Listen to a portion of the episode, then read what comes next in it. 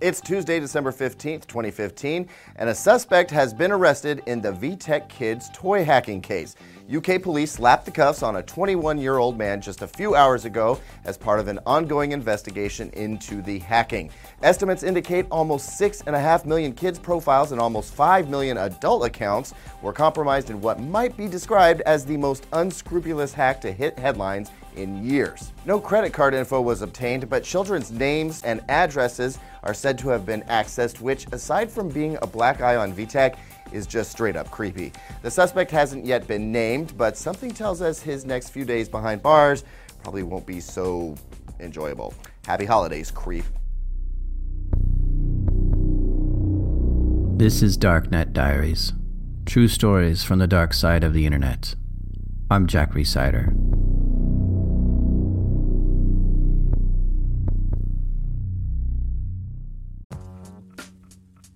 This episode is brought to you by SpyCloud. For some people, ignorance is bliss. But for you, as a security practitioner, that's not the case. I went to spycloud.com to check into my darknet exposure, and I won't tell you what it is, but spoiler alert, I found some things that are pretty eye-opening. From breach exposures to info, stealing, malware, infections, knowing what criminals know about you and your business is the first step to setting things right. Resetting stolen passwords and addressing the enterprise access points that have been stolen by malware helps you protect your business from ransomware, account takeovers, and online fraud. With SpyCloud, you have a trusted partner to fight the good fight with. Their automated solutions, which is built on over 350 billion recaptured assets from the criminal underground, ensure you're not in the dark when it comes to your company's exposure to cybercrime. To get your full Darknet Exposure Report, visit spycloud.com/darknetdiaries. That's spycloud.com/darknetdiaries. Kids today see their parents using tablets and phones, and they want to play too. Toy makers have tried to capitalize this by offering child-friendly tablets and smartwatches. These kid-friendly devices are online and connected to the internet, just like any other tablet. They have features that let the child send messages from their tablet to their parent's phone. Not just chats, though. The kid can send pictures, videos, or voice recordings. VTech is one maker of these kind of kid-friendly devices. They make tablets and phone apps that are specifically designed for kids. When you buy a VTech tablet, it asks you to register the device. They ask for the parent's name and the physical address, as well as the username and password. Then the toy tablet also asks for the child's name, if they are a boy or a girl, and what their birthday is. It even suggests you take a picture of the child using the tablet to set up a profile. This registration allows the parent's phone to connect to their kid's tablets. The technology VTech created that connects a parent's phone to a kid's tablet is called Kid Connect. VTech also created its own app store called the Learning Lodge, where you can use their tablet to download apps, games, and books. Take a guess at what happens when hackers get a hold of these toy tablets. They end up pushing the tablets to the limits. There's a forum dedicated to hacking the VTech tablets. People have been able to do all sorts of things.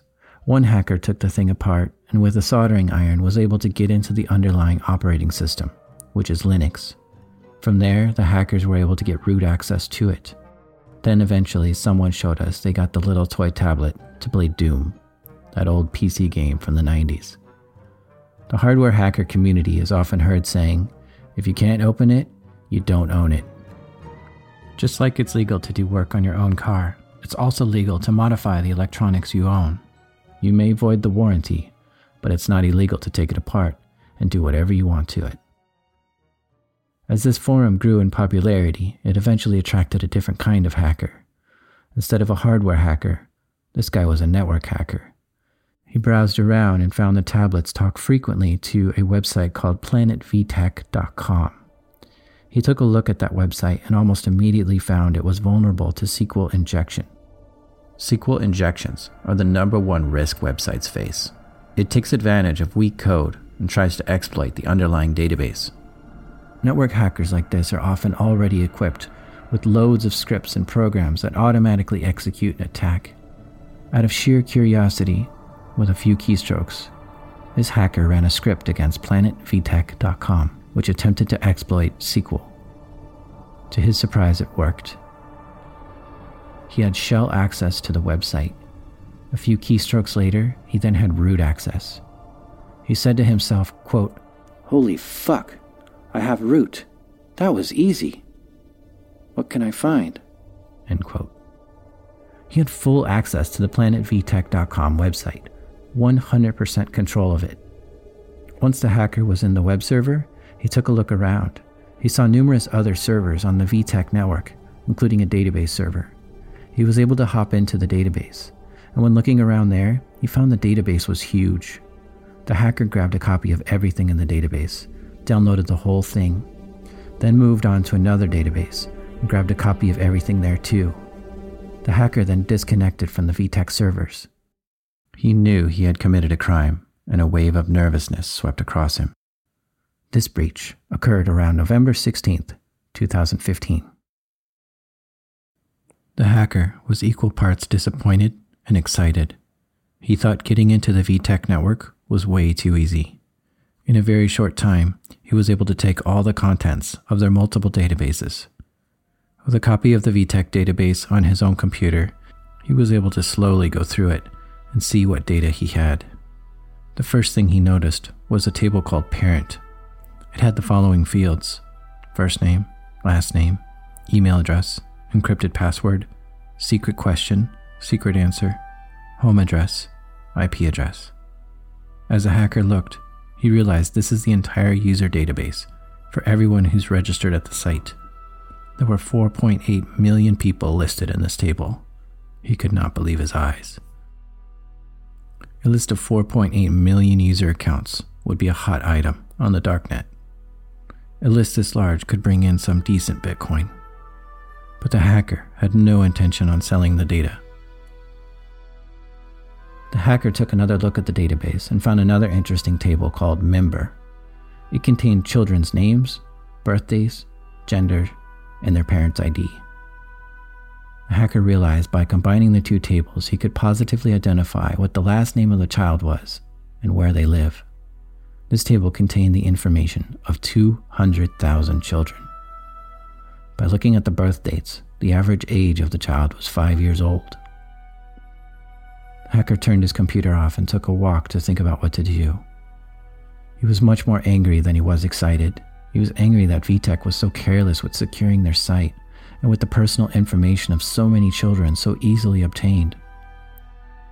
It became clear to the hacker that he had to get VTech to admit that they have a security problem and to fix it. Having such lax security for personal children data was unacceptable to the hacker, so he began thinking of ways to fix the problem. He could go in and fix it himself, but that wouldn't teach VTech how to keep it secure in the future. He thought about reaching out to VTech, but he thought they'd never listen to him, or they'd try to fix it and deny it was ever a problem. The hacker took a few days to think about what to do. He decided to tell the media. This way the story will break worldwide and VTech would have to solve the problem fast. He decided to reach out to Lorenzo Franceschi Bicchierai, the reporter for Vice's Motherboard. Motherboard is a news outlet specifically covering stories related to computers, and Lorenzo had been breaking a lot of really great stories about breaches. Many security reporters provide numerous ways for people to reach them anonymously, sometimes through Signal or using PGP emails, encrypted chat, or other means. The hacker connected with Lorenzo securely and asked to remain anonymous. He gave Lorenzo the 4.8 million user records and the 200,000 children records and asked him to break the story. He clearly told Lorenzo that he was an ethical hacker and had no intention in using this data for anything malicious. The hacker told Lorenzo, quote, "Profiting from database dumps is not something I do, especially not if children are involved. I just want issues made aware and fixed. It was pretty easy to dump, so someone with darker motives could easily get it. Frankly, it makes me sick that I was able to get all this stuff. VTech should have the book thrown at them. They have shitty security." End quote. Lorenzo now had the burden to figure out what to do. The first thing he tried to do is determine if the hacker is telling the truth and if this data is new and legit. The worst thing a reporter can do is falsely accuse someone of wrongdoing. That would be slander. That would ruin the reporter's reputation. So Lorenzo sent the dump to Troy Hunt to validate it. Troy is a security researcher, most famously known for running the website haveibeenpwned.com. Troy obtains as many email dumps as he can. These are giant lists of email addresses that are seen in security breaches. He then turns his list into a public service to allow anyone to search his website to see if their email address was part of a breach. At first, you may think a site like that is a phishing scam, and some are. But Troy has proven himself to be ethical and legit. He and his website are trustworthy. He has over 4 billion email addresses in his database, which he gathered from all public breaches. Troy took a look at this new dump from Lorenzo. He found the password field wasn't encrypted in the database like it said it was. Instead, the passwords were stored using a basic, unsalted MD5 hash. Without going into too much detail of what MD5 is, just know it's bad security practice to store your passwords this way. Some MD5 hashes you can simply Google and find the password. There are supercomputers that can brute force an MD5 hash and crack it fairly quickly. Storing passwords as MD5 hashes is a severe lack of security. Troy was at first shocked by this. He then went to the website to see what it looked like. He immediately noticed the site doesn't use HTTPS anywhere. Not for authentication or the API, nothing. He also noticed the site was running ASP 2.0, which by that time had been unsupported by Microsoft for over 4 years. He also noticed some parts of the website were leaking more information than they should, returning errors with surprising results. A failed login message would actually show the SQL query used to log in. Troy was shocked by the details he could gather simply by using the site and not even trying to hack it. The dump passed the sniff test for Troy, but at almost 5 million user records, he wanted help to verify the contents were legit. Troy's website, Have I Been Pwned, was wildly successful, and he offered an additional service. Not only could you check your email to see if it had been in a breach, but you can also give him your email and he'll notify you if it shows up in any future breaches. By this time, Troy had almost 300,000 subscribers to this email watch list. Troy looked through his subscribers and tried to find any that also showed up in the VTech user dump. He did in fact find many matching email addresses, so he reached out to those people. He asked if they had a VTech account and asked if the home address and ISP were accurate. This is what their responses were. Yes, that's accurate. I did register at VTech so I could download add-ons for a toy laptop. Yes, that is accurate. It's an old address. I was at that ISP at that time so I can verify the info. I would have used a VTech website for my daughter around that time too. Yes, I did access VTech Learning Lodge in 2014 after purchasing Cora Cub for my child. In order to personalize its voice-activated feature, you had to join the Learning Lodge. At this point, Troy was convinced the dump was legit and told Lorenzo what he found. This episode is sponsored by Delete Me. How would you like to wake up and discover your bank account has been emptied? Or get overdue notices for credit cards you never applied for, or worse, how susceptible are we all to identity theft and fraud? I used to stress out about thinking about how much my information is available to scammers on the internet, but not anymore. And my solution is this service called Delete Me. Delete Me is a subscription service that removes your personal information from the largest people search database on the web, and in the process helps prevent potential ID theft, doxing, and phishing scams. I tried it, and they immediately got busy scouring the internet for my name and gave me reports on what they found on me, and then they got busy deleting those things for me. It was great to have someone on my team when it comes to being private online. Take control of your data and keep your private life private by signing up for Delete Me. Now, at a special discount, get 20% off your Delete Me plan when you go to joindeleteme.com/darknetdiaries and use promo code DD20 at checkout. The only way to get 20% off is to go to joindeleteme.com/darknetdiaries. That's joindeleteme.com/darknetdiaries and enter code DD20 at checkout. By this time, Lorenzo had already reached out to VTech multiple times. Over and over, Lorenzo was getting no response or being redirected to somewhere else. Eventually, days later, Lorenzo got the following response from a VTech spokesperson named Grace Pang. Quote, on November 14th, an unauthorized party accessed VTech customer data on our Learning Lodge App Store customer database. We were not aware of this unauthorized access until you alerted us." End quote. VTech claims they received the email from Lorenzo, found evidence of the hack the next day, then 3 days later issued a press release and notified their customers through email. Their initial press statement was vague and unclear as to what was taken and who was impacted. They also said the passwords were encrypted, but technically MD5 hashing is not an encryption method. The date didn't line up either, because the data in the dump was timestamped 2 days after they said the breach took place. But they did take down the following websites: planetvtech.com, vsmilelink.com, and sleepybearlullabytime.com. Taking these websites down must have been a big decision for VTech. Imagine the App Store being down on your phone for over a month.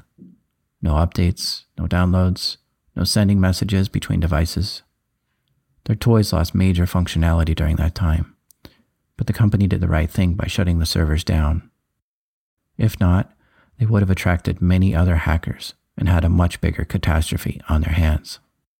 Once the vulnerable websites were offline and a press statement was issued, Lorenzo then published his article indicating VTech suffered a data breach. He published all the details of what the hacker had given him. Troy Hunt followed up with a scathing blog post of his own. The news spread quickly of VTech's poor security controls. Parents around the world were outraged their children's information was leaked. VTech is a company based in Hong Kong, but they have a large market in the US, Spain, UK, Germany, and France. VTech stock began to tumble. Troy was also facing an ethical dilemma. His website, haveibeenpwned.com, allowed users to search emails that were seen in public data breaches. He added the 4.8 million email addresses to his site, but refused to make the children's names searchable. The hacker who broke into VTech took another look at the data he grabbed. To his surprise, he found even more data than he initially realized. There was a certain directory that had 190 gigabytes of data. As he looked through it, he found it contained over 100,000 pictures that children took with their tablets, watches, or laptops. Many of these photos were duplicates, blurry, or just black, so it was hard to guess as to how many actual photos there were. The hacker looked further through the files he took. He found there were chat logs, which went back a whole year. These would be all chat messages that were sent between the child's tablet and the parent's phone. Looking at the data even further, a hacker found a directory full of audio files. He opened one and played it. This is what he heard. I played the region, stood the flag of the United States of America, and to the Republic for which it stands, one nation under God and the best of them. There were thousands of recordings like this. These are recordings of kids talking into their tablets. The hacker reached back out to Lorenzo and gave him the 190 gigabytes of photos, a year's worth of chat logs, and numerous voice recordings. A few days later, Lorenzo published a second article on Motherboard with these new findings. We are now able to see redacted pictures of children and hear their voices. This adds salt to VTech's wounds.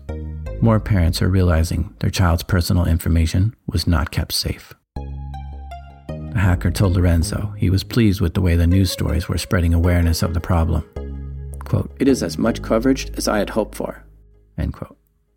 The hacker went on to say he might move to a new target. Quote, "Maybe into VTech's competitors. I don't know."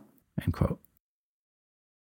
On December 1st, 2 weeks after the breach, VTech published an FAQ. It contained more information about the hack.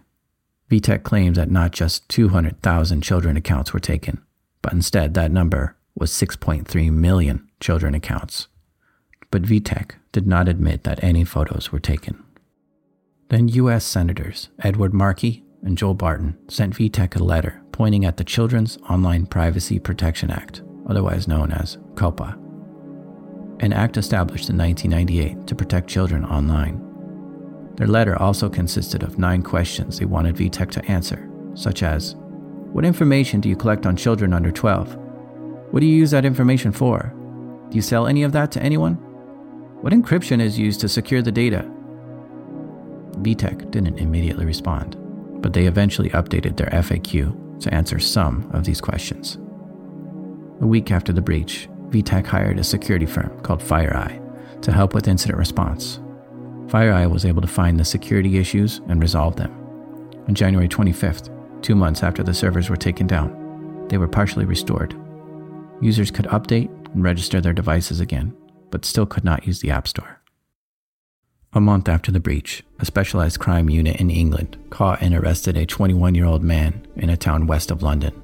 He was arrested on a suspicion of unauthorized use of a computer, outlined in the Computer Misuse Act of 1990. The crime unit also seized multiple electronic items found. They also mentioned this may be related to VTech. But the press release did not say the name of the man they arrested.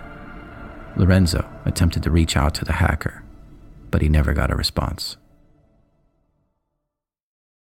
2 months after the breach, Lorenzo was attending an electronics trade show and found one of the booths was VTech. They were launching a brand new line of products. These weren't for kids, though. They were selling smart light bulbs, door sensors, and security cameras. When Lorenzo asked VTech marketing director if it's secure, he said they are, quote, going through penetration tests by a third party and everything is going to be very secure, end quote. The next month, VTech changed the terms of service on their website. It now read in all capital letters, "You acknowledge and agree that any information you send or receive during your use of this site may not be secure and may be intercepted or later acquired by unauthorized parties." It appears that VTech thinks they can relieve themselves of any misdoings by simply letting their customers know their data may be insecure and hacked at any time. A few lawyers commented on this and believe a clause like that won't hold water in the US or UK, citing things like COPPA laws. Numerous politicians and state attorneys contacted VTech to discuss the COPPA laws in detail.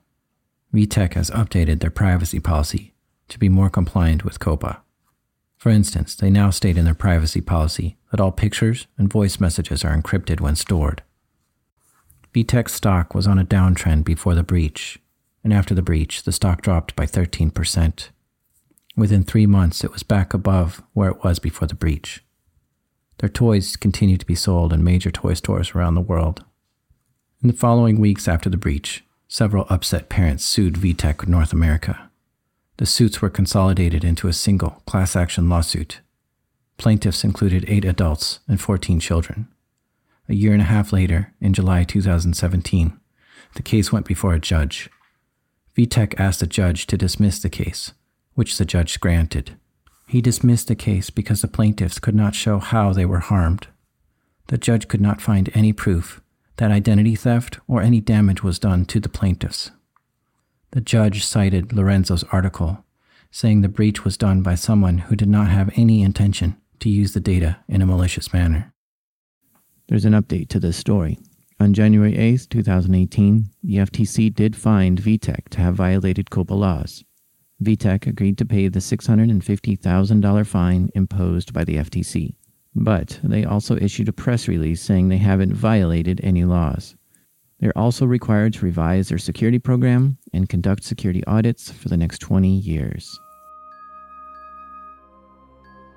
We have not seen the contents of this dump show up on any darknet site. This leads me to believe the hacker upheld his promise and not try to profit from the data he stole. The VTech FAQ had a question on it, asking what happened to the hacker who was arrested. For over a year, the FAQ simply referred people to the press release put out by the crime unit that arrested him. The press release had very little information and didn't even include his name.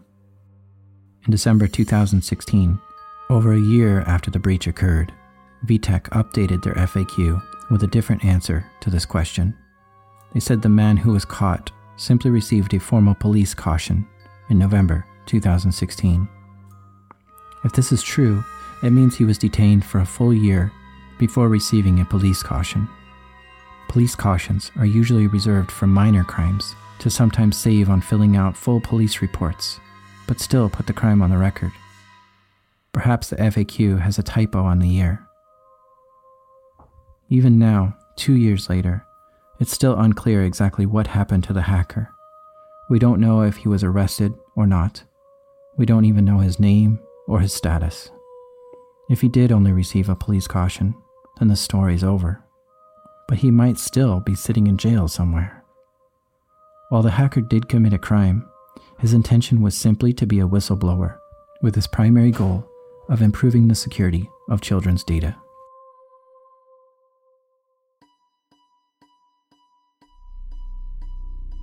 You've been listening to Darknet Diaries. For show notes and links, check out darknetdiaries.com. Music is provided by Ian Alex Mack, Kevin McLeod, and Chris Zabriskie.